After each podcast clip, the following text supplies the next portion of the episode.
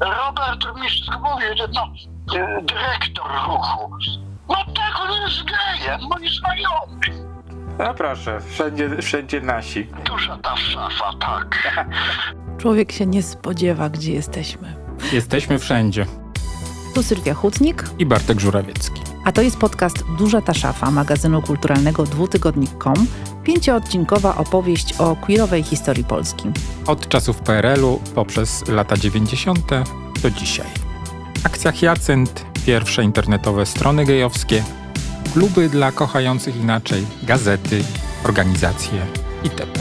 Opowiadamy o tym, co ukształtowało współczesny ruch praw osób nieheteroseksualnych, o naszej powojennej queer story aż do czasów prawie współczesnych. Oprócz nas o przeszłości opowiadają zaproszeni przez nas goście i gościnie. Chcemy wspólnie, wielogłosowo i niehierarchicznie opowiedzieć losy tych osób, które przez dekady były pomijane i uciszane. Duża ta szafa. Odcinek drugi. Organizujemy się. W tym odcinku porozmawiamy o początkach ruchu LGBTQIA, o próbach organizowania się, pierwszych wyjściach w przestrzeń publiczną oraz tym, co wciąż było tajemnicą. Samoorganizowanie się oczywiście oznacza poznanie tych, którzy myślą podobnie i mają podobną do nas tożsamość. Wymaga to chociaż częściowego wyjścia z szafy i rozejrzenia się wokół. No a potem oczywiście ciężkiej pracy, zajmowania się mało romantycznymi papierami w ramach prowadzenia oficjalnej fundacji czy stowarzyszenia. Pojawiają się więc nowe możliwości, wpływy na przepisy, lobbowanie, wpływ na opinię publiczną czy nawet parlament, ale prowadzi to czasem do napięć w środowisku. No, nasuwają się pytania, kto ma prawo nas reprezentować, czy to, co proponuje i głosi, jest nam bliskie, no i jak możemy się z tym utożsamić. Początki mm, polskiego ruchu tęczowego sięgają połowy lat 80. ubiegłego wieku. No i jak to często w polskiej historii bywa, impulsem do działania e, stały się represje ze strony władzy. Przez większą część PRL-u mm, władza, siły porządkowe nie interesowały się tak specjalnie osobami homoseksualnymi. Nie postrzegano bowiem tego środowiska e, przede wszystkim jako środowiska zintegrowanego, a po drugie jako jakiejś siły politycznej. No a jednak w 1985 roku dość niespodziewanie milicja obywatelska zorganizowała akcję Hyacynt. Tajemniczą akcję, o której nadal mało wiadomo, próbował te wszystkie tajemnice wyjaśnić niedawno Remigiusz Ryziński w swojej książce Hyacynt, no ale wciąż dużo tajemnic nie zostało rozwiązanych. Dokładnie nie wiadomo, czemu ta akcja miała służyć. W czasie jej trwania przesłuchiwano, spisywano setki mężczyzn homoseksualnych, wprowadzono ich do ewidencji milicyjnej, nakazywano podpisanie tzw. Tak karty homoseksualisty. Zapewne chodziło y, władzy z jednej strony o inwigilację środowiska, środowiska zamkniętego, słabo przez władzę rozpoznanego. Zapewne chodziło także o pozyskanie y, tajnych współpracowników y, SBC. Mm, no bo to jest przecież, to są przecież lata 80., czas po stanie wojennym, delegalizacji Solidarności, opozycji działającej w podziemiach. Władza boi się wszystkiego, co pachnie jakąś niezależnością. Jednym z e, zatrzymanych w czasie tej akcji Hyacynt był mieszkający w Gdańsku Ryszard Kisiel, pracownik poligrafii. Najpierw była łapanka Hyacynt i po tej łapance Hyacynt byłem trochę wściekły na samego siebie, że tak dałem się e, podpuścić milicji.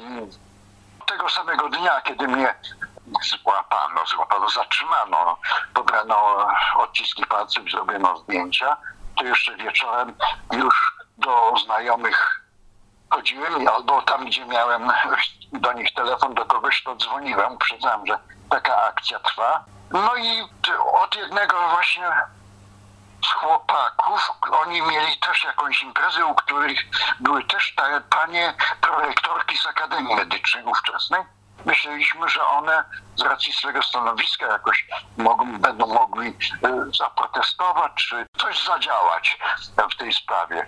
No ale wszyscy wówczas w PRL-u się bali milicji.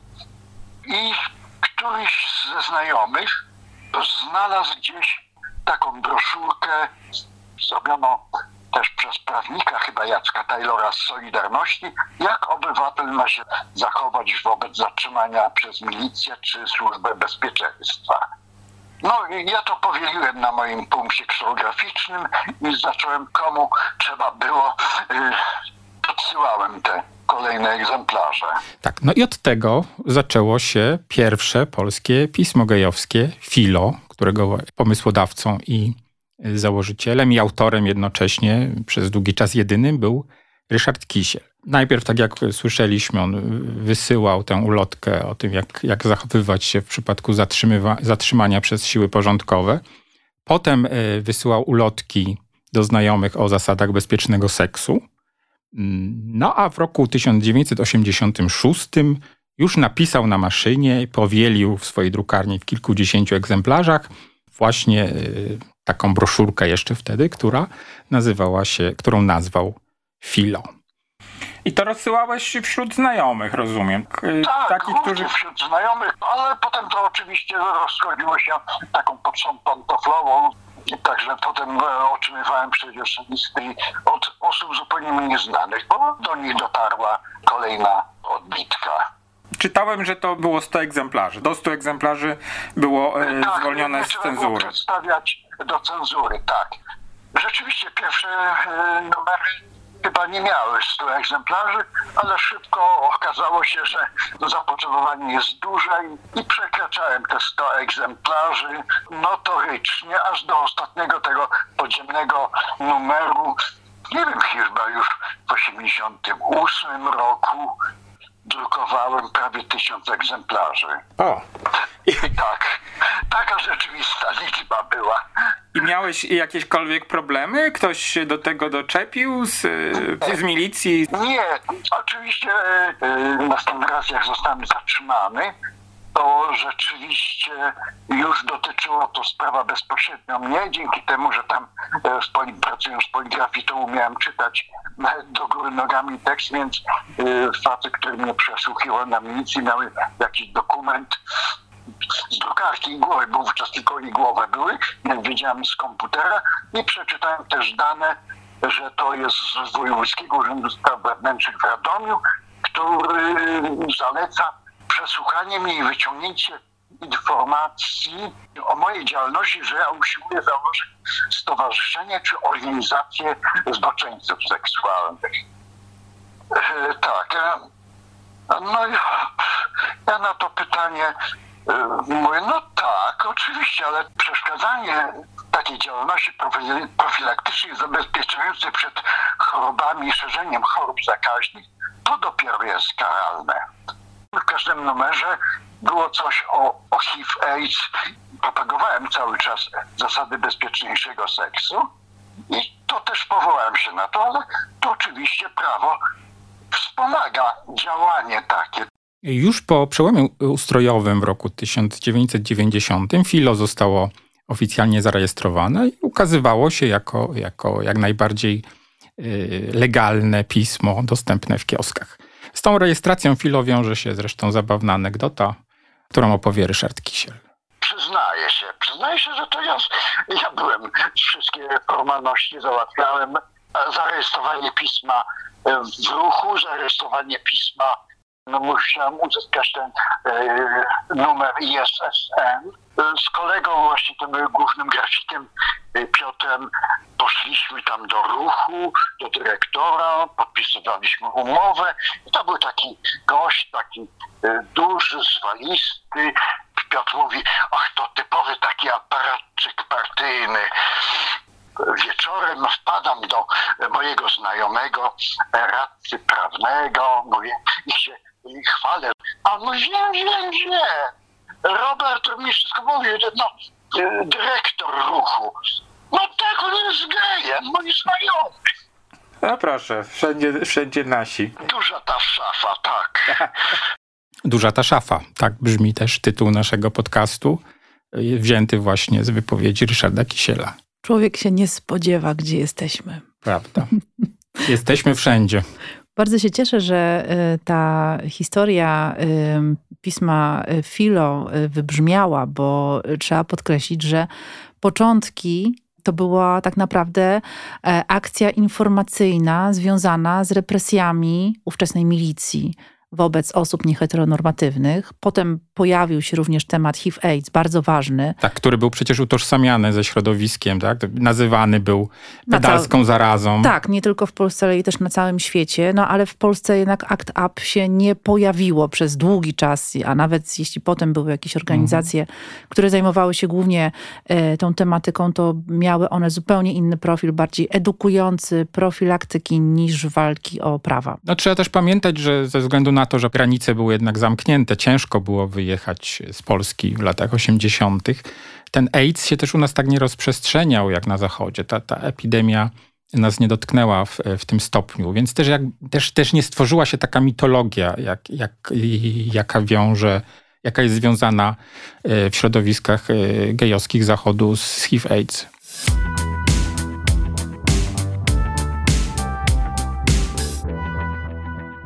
Ale ja bym jeszcze może przez chwilę zatrzymał się na, na ciekawej kwestii. Kiedy w, w polskim języku, w, w, polskim nazewnictwie pojawiło się słowo gay, które jest przecież wzięte z, z języka angielskiego. I, I, moje badania wskazują na to, że to, to, słowo było używane w Polsce przez mężczyzn homoseksualnych już w latach 70. Ale oczywiście w środowiskach wielkomiejskich, warszawskich, wśród tych gejów, którzy wyjeżdżali na zachód no i mieli kontakt z tamtejszym środowiskiem. Natomiast dopiero w, w drugiej połowie lat 80. ono zaczęło wchodzić do takiego powszechnego użycia i wypierać no, te, te, te, z jednej strony to, to, to wulgarne określenie pedał, z drugiej to takie bardzo medyczne e, homoseksualista. Chociaż jak opowiada też Ryszard Kisiel, były próby znalezienia polskiego odpowiednika słowa gay. To słowo gay ja, ja chyba tak y, sprowadzałem. Oczywiście była kłótnia w redakcji. Ja już optowałem, że może zrezygnujmy z tego angielskiego czy anglosaskiego geja, może jakieś polskie słowo y, wypropagujmy, jakiś cieplak, ciepły. No pedał jest zbyt wulgarne, ale tak myśleliśmy o, o cieplaku. Ale w końcu przyjęło się jednak gej chłopcy mnie przegłosowali. Choć rzeczywiście ten e, pierwszy nie numer, a właściwie drugi numer, to już nazwałem jako gejowski biuletyn kulturalny. Więc już od początku używałem słowa gej. I oczywiście spolszczałem to gej, bo e, w książce Marii Kornatowskiej Eros i film, ona jeszcze chyba rok 85 albo 84, kiedy wydała tą książkę, ona jeszcze się posiłkuje e, amerykańską pisownią G-A-Y-S. Amerykańscy gajs, gajsowie czy gajsi. Trudno było czasami wymóc w drukarniach czy wydawnictwach, żeby pisano gej. Zdarzało się i mam gdzieś tam takie egzemplarze, pierwsze numery y, nie urbanowego, nie, kiedy pisali tam, używali słowa gej, a widzę w druku pokazuje się słowo goj pewnie jacyś korektor, nie wiedząc, co znaczy słowo gej, przecież to chyba nie może być gej, to pewnie literówka i pewnie chodzi o goja. I to straciło to znaczenie, czyli w ogóle sens takie zdanie ze słowem goj albo cieplak, albo goj, albo po prostu zboczeniec. Trudne były początki, ale to też pokazuje, że nie tylko teraz żyjemy w czasach, kiedy redefiniujemy pewne określenia, szukamy języka. Też się odwołujemy do języka angielskiego, no bo polski jest jakoś taki zbyt ubogi albo ma właśnie za, za małą tradycję tych nieheteronormatywnych historii, żeby było do czego sięgać także językowo. No tak, przykładem może być choćby coming out, który nadal tak naprawdę e, w języku polskim najczęściej przekładany jest jako przyznawanie się, co tak, absolutnie Wyjście przeczy. z szafy to też tak. jest przecież e, odbicie angielskiego e, wyrażenia. No tak samo słowo queer. Były próby znalezienia polskiego odpowiednika. Może mówić odmieńcy, no ale odmieńcy jednak nie kojarzą się dobrze, prawda? Hmm. Także, także no, zostało to queer.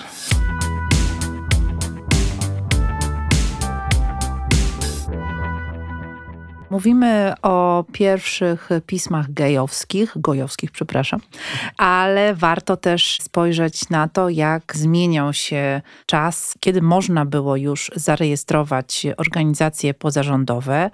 O tym opowie nam Iga Kostrzewa, chyba jedna z najbardziej rozpoznawalnych postaci LGBTQIA, e, która przez wiele lat związana była ze Stowarzyszeniem Lambda Warszawa, ale uczestniczyła również w kampanii informacyjnej Niech nas zobaczą. Współorganizowała warszawskie parady równości, później marsze, manify warszawskie i właściwie jest człowiekiem instytucją. Pierwszą e, kobietą, lesbijką, która dokonała, no właśnie, coming outu w 1998 roku na łamach czasopisma She, a w sierpniu 2002 roku e, wraz ze swoją wczesną partnerką e, Anną Zawadzką wystąpiła na okładce Newsweeka. Porozmawiamy teraz z Igą o tym, jakie były początki instytucjonalnego ruchu.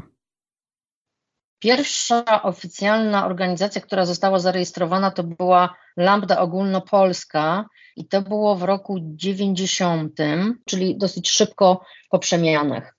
Wcześniej oczywiście były organizacje, które nie zostały zarejestrowane, jak Warszawski Ruch Homoseksualny. W wyniku różnych perypetii, no, trzeba pamiętać, że po pierwsze nie było internetu wtedy, były telefony stacjonarne, nieliczne osoby miały.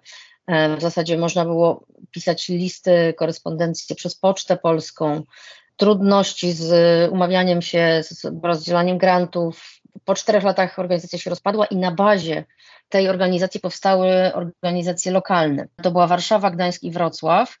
I tam lesbijek wtedy, bo mówiło się bardzo mało o osobach biseksualnych, e, a w ogóle o innych tożsamościach i orientacjach prawie w ogóle nie, było około 30% z takiej mojej wiedzy. Wówczas po, po, rozpadnięciu się mm, tej ogólnopolskiej Lambdy powstały właśnie mm, inne e, organizacje, między innymi Lambda Warszawa, do której ja przystąpiłam e, tuż zaraz po zarejestrowaniu się w 1997 roku, a od 1995 roku w Warszawie był prowadzony telefon zaufania, to się nazywało wtedy telefon zaufania do lesbijek i gejów przy ulicy Śniadeckich. Takie to były początki. Jeśli chodzi o Lambdę Warszawa, to osoby, które ją zakładały, to były głównie osoby już studiujące lub też świeżo po studiach. No ale też, żeby zebrać 15 osób do założenia stowarzyszenia, należało pozyskać osoby, które w jakiś sposób były w orbicie osób zakładających. No, to często były też osoby heteroseksualne, heteronormatywne, z racji tego, że bardzo mm, mało kto decydował się na ujawnienie prawdziwych swoich danych imienia i nazwiska, mm, a te dane trzeba, trzeba było podać do rejestracji w sądzie, w KRS-ie. To był taki punkt trochę zapalny, trochę wąskie gardło i trochę, można było powiedzieć, anegdotyczny, czy, czy nawet lekko zabawny z dzisiejszego punktu widzenia. Chociaż oczywiście naznaczony jakimś tragizmem sytuacji, że właśnie był ten strach, strach, ale też chęć działania i chęć założenia organizacji. Ja działam w samorządzie studenckim i w czasie studiów i też w czasie szkoły średniej, podstawowej byłam dosyć aktywną osobą i szukałam tego kontaktu. Wreszcie trafiłam do Lampy, tak przymierzając się jakiś czas nie wiem, rok, czy dwa, czy trzy nawet. I znalazłam adres y, przy Czerniakowskiej, wtedy się Lambda mieściła, to był pierwszy lokal. I jak przyszłam tam, to zastałam y, chłopaków, którzy robili remont y, tej siedziby skromnej, bardzo to były dwa małe pokoiki na poddaszu. Oni byli bardzo zaskoczeni tym, że ktoś przyszedł i, i powiedzieli mi, że jak tylko skończą remont, to zapraszam, zapraszają. Jak już była otwarta siedziba, to się pojawiłam i dosyć szybko zostałam wprzęgnięta w struktury, ponieważ widzieli moje zaangażowanie, moją chęć do, do pracy. Dość szybko znalazłam się w zarządzie, redagowałam e, czasopismo, które wtedy wydawaliśmy tęczątko, też pracowałam w telefonie zaufania. Pamiętam w 1995 roku takie w Warszawie były zorganizowane obchody, to się nazywało Dzień Dumy Gejowskiej, jeszcze wtedy nie, nie LGBT, bo nie było tego, tego skrótu, tego akronimu, ani nie lesbijskiej. To między innymi Sławek Starosta organizował, wtedy śpiewał w zespole Balkan Electric. Gdy odnalazłem Cię, nie wiedziałem, że szukałem tak jak Ty. Proszę, dotknij mnie, nie to nie jest grzech i pocałuj proszę mocno tak. Naucz mnie od nowa i jeszcze raz kochać, zakochać cały strach.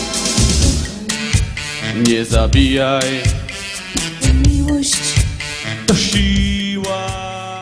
Dzień Dżumy Kryjowski to, to takie szumna nazwa, natomiast wtedy się odbył koncert, klub był podziemny, były jakieś problemy w ogóle, to było na terenie Uniwersytetu Warszawskiego, więc nie, nie był to jakiś wielki rozmach, no ale to było jakieś wielkie wydarzenie w sumie jak na, jak na te początki, e, początki ruchu.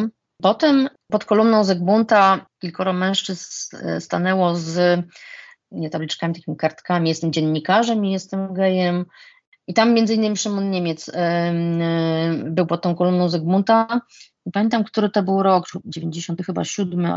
Natomiast pierwszy, e, pierwsza Parada Równości odbyła się w Warszawie e, w 2001 roku.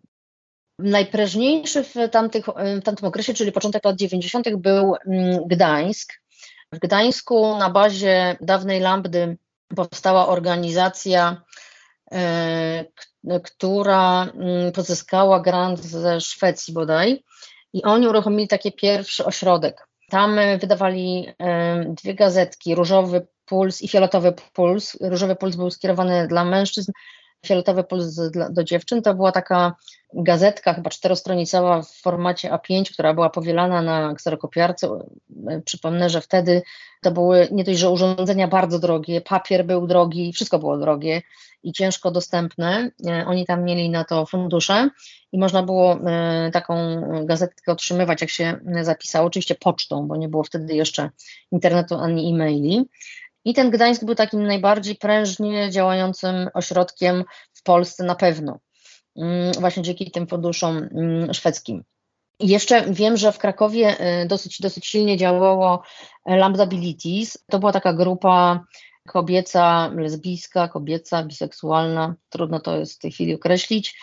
Roma Cieśla ją przez szereg lat prowadziła. Wiem, że tam spotykały się kobiety na tak, takich grupach, dyskusjach, oglądały filmy. To była taka grupa też wsparcia, myślę. I oprócz tego jeszcze działała jedna rzecz, o której wiem, mm, mianowicie na bazie Lambdy Olsztyńskiej powstała mm, Lambda Olsztyn, potem się przekształciła w Lambole Olsztyn i tam organizowane były biwaki. Ja na taki biwak trafiłam w 92 roku, byłam jedną z pierwszych chyba dziewczyn, które tam w ogóle przyjechały. One się odbywały w, w sezonie letnim, być może ktoś o tych biwakach wiedział, nie wiem, leśniczy prawdopodobnie, który musiał wydawać zezwolenie na, na takie biwaki. One się bardzo w ogóle rozrosły, tam w, w ekstremalnych warunkach było 100 e, namiotów, więc zaistniała potrzeba, żeby w ogóle zbudować e, jakąś infrastrukturę, toalety. To polegało na tym, że to był taki rodzaj integracji. E, przyjeżdżało się z namiotem, było pieczenie kiełbasek, było granie przy ognisku na gitarze, poznawanie nowych osób, nowe przyjaźnie, znajomości, relacje, związki. Oczywiście przebieranki, drag queeny, też w tych przebierankach uczestniczenie w takich przemarszach do, do Olsztyna czy, czy w okolice. To było wtedy dla mnie bardzo, bardzo y, ważne wydarzenie. Ja czekałam na te biwaki, poznałam tam wiele, wiele fajnych osób. Y, to były też takie czasy, trzeba pamiętać, e, kiedy jeszcze te dysproporcje społeczne, mm, może powiedzieliśmy nawet klasowe, a na pewno takie finansowe, nie były bardzo duże. Każdy przyjeżdżał czym tam mógł, pociągiem, autobusem, niektórzy mieli samochód i każdy mieszkał pod jakimś tam namiotem zwyczajnym, więc w miarę czuliśmy się e, tak jakby na jednym poziomie, można tak to określić. Potem dopiero z czasem zaczęły się te różnice finansowe, mm, były coraz bardziej widoczne. Natomiast te, te lata 90., ten okres przemian był taki bardzo równościowy, bym powiedziała, pod tym względem.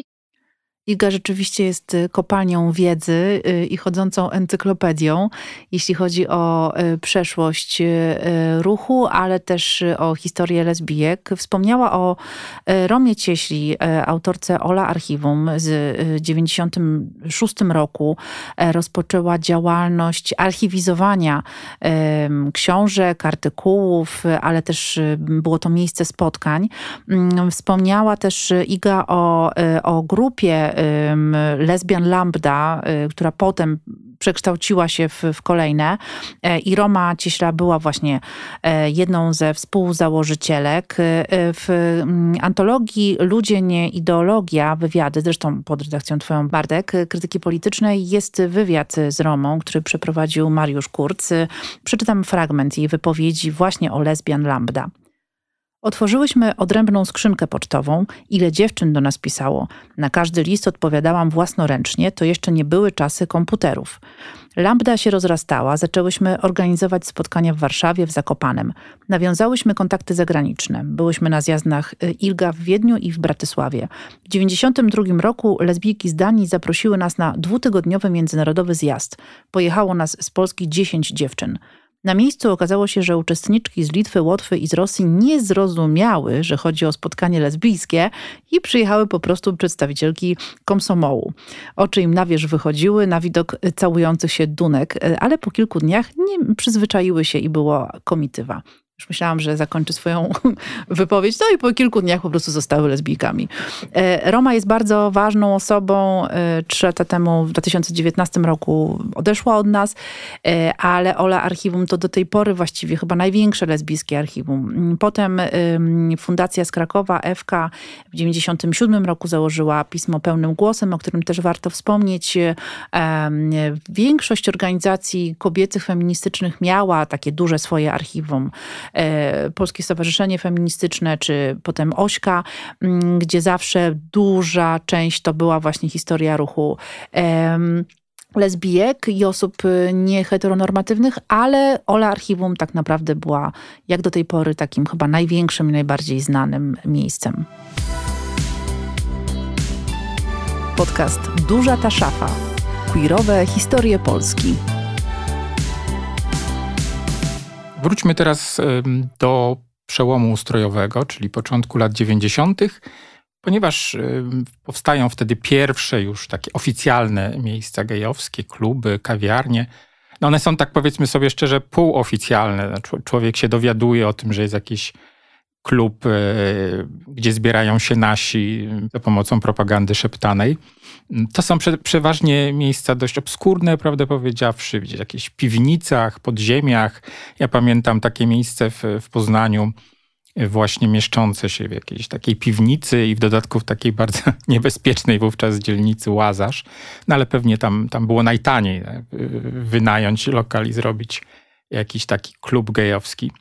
Ale y, początek lat 90. to też ten czas, kiedy coraz liczniej zaczynają powstawać pisma gejowskie, czy też gejowsko-lesbijskie. No ale nie da się ukryć, że, że one głównie są skoncentrowane na homoseksualnych mężczyznach, choć przez chwilę y, także ukazuje się stricte lesbijskie, toruńskie pismo Sigma.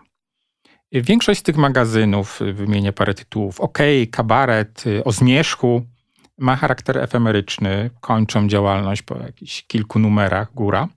No ale część, część jednak udało się przetrwać na, na polskim rynku prasowym znacznie dłużej. Już opowiadaliśmy o, o Filo założonym przez Ryszarda Kisiela jako takie pismo trzeciobiegowe w, w PRL-u. Filo w 1998 roku przekształciło się w faceta. Powstał też MEN, potem przekształcony w nowy MEN, pismo e, Sławka Starosty, to był taki miesięcznik, który próbował łączyć, no łączył po prostu publicystykę, e, satyrę i erotykę, a, a właściwie nawet pornografię. Natomiast e, najdłużej po 90 roku przetrwało e, poznańskie Inaczej, wydawane przez wydawnictwo Soft Press. W tym miesięczniku też było trochę erotyki takiej miękkiej, ale przede wszystkim tam było bardzo dużo bardzo solidnej publicystyki społeczno-kulturalnej, politycznej również. Temu miesięcznikowi udzieliło wywiadów bardzo wiele osób, które były wówczas na świeczniku. Osób życia politycznego, społecznego, rozrywkowego, artystycznego. Większość z tych wywiadów przeprowadzał Sergiusz Wróblewski i on właśnie za chwilę nam o nich trochę poopowiada. Tu na ścianie przede mną wiszą życzenia noworoczne od profesor Zofii Kuratowskiej. To był jeden z najważniejszych moich wywiadów. Wspaniała osoba, dla mnie noblistka we wszystkich kategoriach, osoba warta pomników. Jest tutaj e, zdjęcie z autografem Kory. Kora wydała mi się trochę pokręcona. Ogólnie ten wywiad przebiegał wspaniale. Autoryzacja, e, chyba trafiłem na niezbyt fajny humor Kory, bo stwierdziła, że nie umiem robić wywiadów i że ona nigdy tak nie powiedziała. A ona tak powiedziała, ja to wszystko miałem nagrane. Nie? Do tych najważniejszych ja bym ja bym zaliczył wywiad z profesor Marią Szyszkowską, która zniknęła teraz jakby z pola widzenia, nie udziela się politycznie. To był taki wywiad intelektualny, ale jednocześnie taki najbardziej ludzki. Jednak te tytuły e, kiedyś nie były przyznawane za nic, tylko za coś.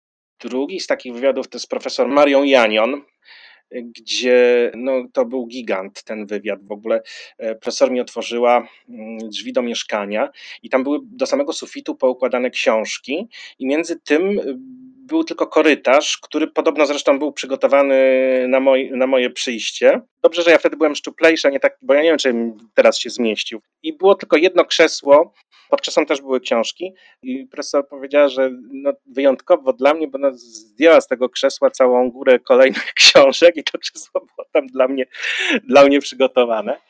Ja się przygotowywałem do tego wywiadu, bo ja wiedziałem, że tak łatwo nie będzie. W trakcie wywiadu nagle Maria Janion zaczęła też mi zadawać pytania, nie? A co ja myślę o takiej książce, a co ja myślę o opinii takiego, wiesz, specjalisty. Były takie momenty, że mi sztywniały ręce, nogi i, i wszystko, żeby nie wyjść na idiotę, nie? Trochę czytałem przynajmniej, wiesz, jakieś tam recenzje tych książek, o których ona mówiła, nie? Wiem, że on krążył gdzieś tam po uniwersytecie w formie jakichś e, kserokopii. E, to było jakby takie ex katedra usystematyzowanie polskiej literatury homoerotycznej nie?